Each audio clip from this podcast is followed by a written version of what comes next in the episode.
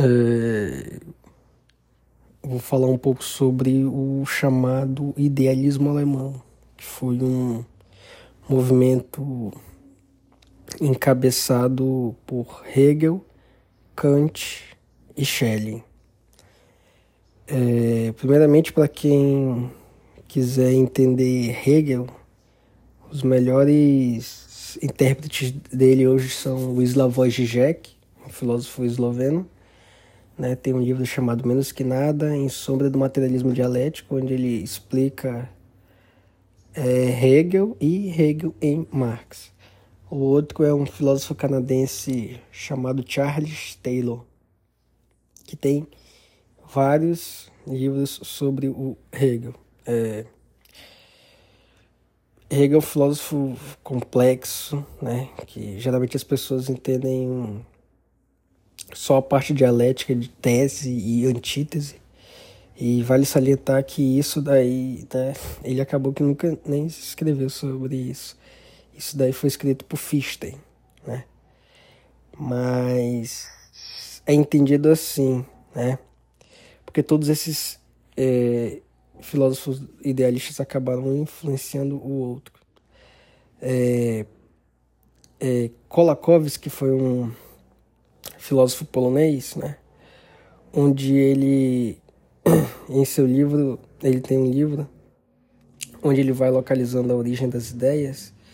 Ele coloca João Escoto Origena como um proto-hegeliano, né? E isso porque o cara já foi mil anos antes de Hegel, porque ele de divisione nature, que é a ideia dele, é, segundo Kolakowski, seria uma espécie de fenomenologia do espírito.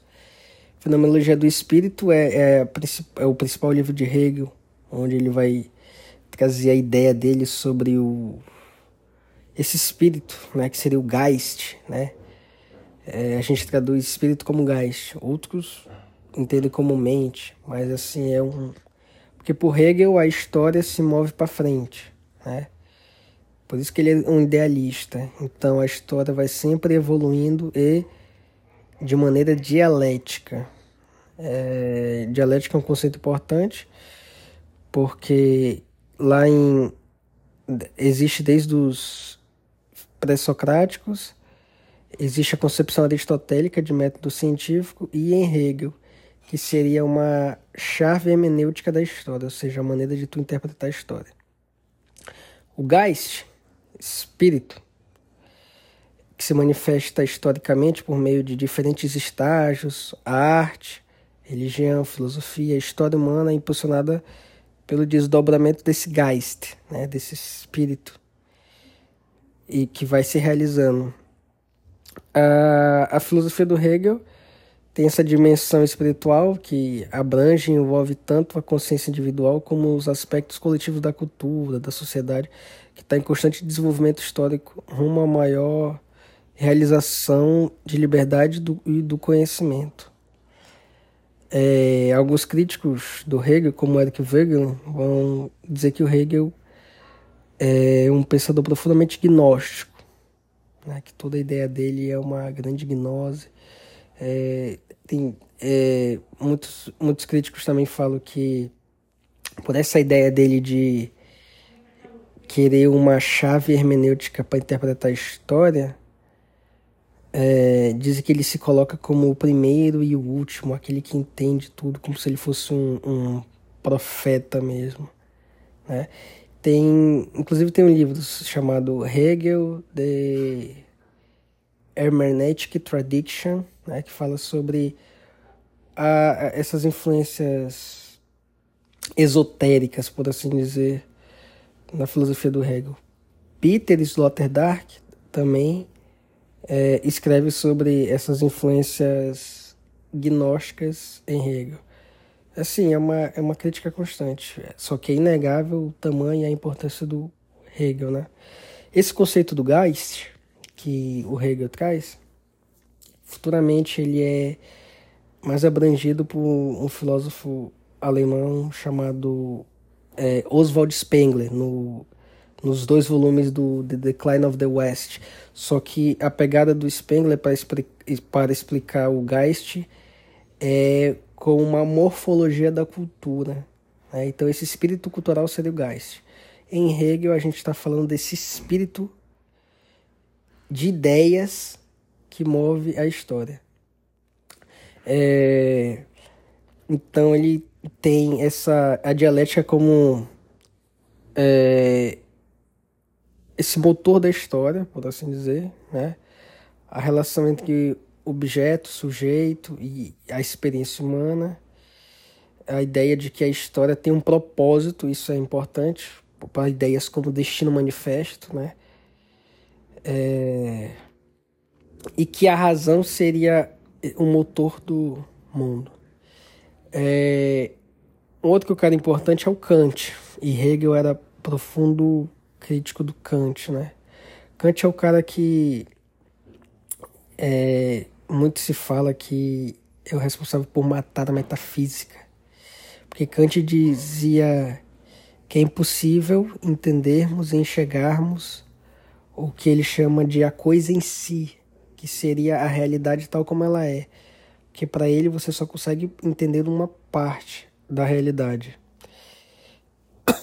Kant argumenta que a metafísica tradicional não era baseada em formas empíricas, na prática, por isso que ela seria supostamente insustentável. Mas nessa ideia ele propõe uma nova metafísica, só que que baseia-se na, na, na razão prática, ou pura, supostamente, né?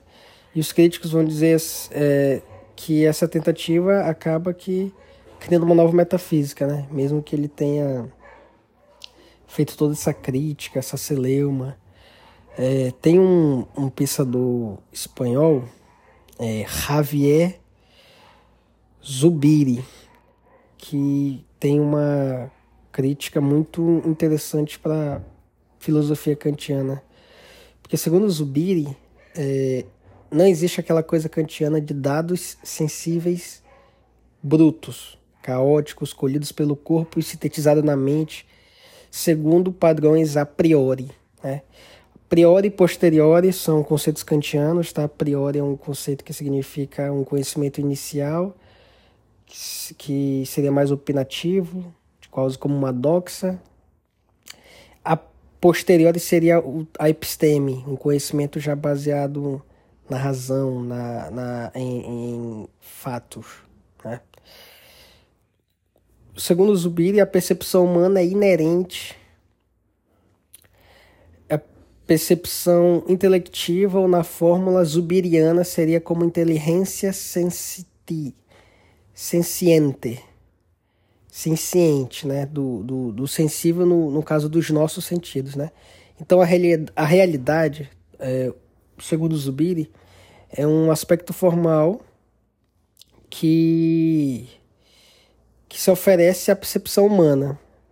Não há uma coisa em si a ser aprendida para além da percepção. Porque precisamente o que se oferece, o, o que o ser oferece à nossa percepção é o seu em si. E nada mais, ou como diria Zubiri, aquilo que ele é o de suyo, do seu, do próprio real é, essa que é uma crítica assim importantíssima e para mim o Zubiri uh, quebra as pernas de qualquer kantianismo, por assim dizer, que muito se percebe que caiu num certo relativismo. Nós também temos o Schelling, né? O Schelling que foi um cara assim que, curiosamente, é, começou sua filosofia é, e recomeçou ela três vezes. Então ele começou por um, pela tal filosofia da identidade, é, achou que não era o caminho, aí largou essa filosofia, começou outra filosofia, a tal da liberdade, também achou que esse não era o caminho, acabou, aí depois do tempo voltou com a tal filosofia positiva, que seria a sua última sua última aposta filosófica. É, é, é interessante comparar o início do trabalho filosófico do Shelley para o final, tu vai ver uma diferença abissal. Assim, é como se não fosse a mesma pessoa. É, ele passou um tempo afastado da, da, da, da, academia, quando ele ficou fora da academia por, por um problema pessoal, né? De, com um, um, um outro professor relacionado à esposa e tal. É, então ele acabou ficando fora da academia um tempo e quando voltou ele já tinha feito uma outra filosofia.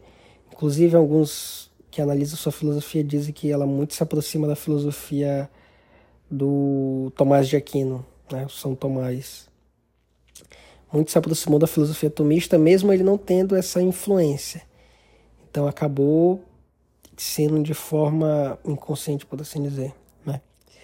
E o Shelley, ele queria um é, o objetivo central do Shelley era a busca de um sistema que permite conciliar a natureza e o espírito humano com o que ele chama de absoluto, né? Então a filosofia dele propõe que a natureza é uma manifestação da vida divina e que o conhecimento humano é uma busca para compreender a vida divina.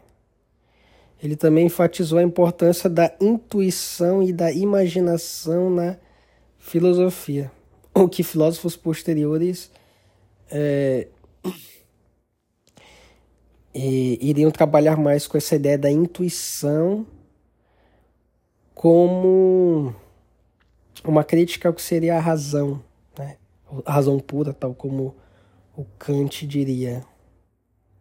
É isso.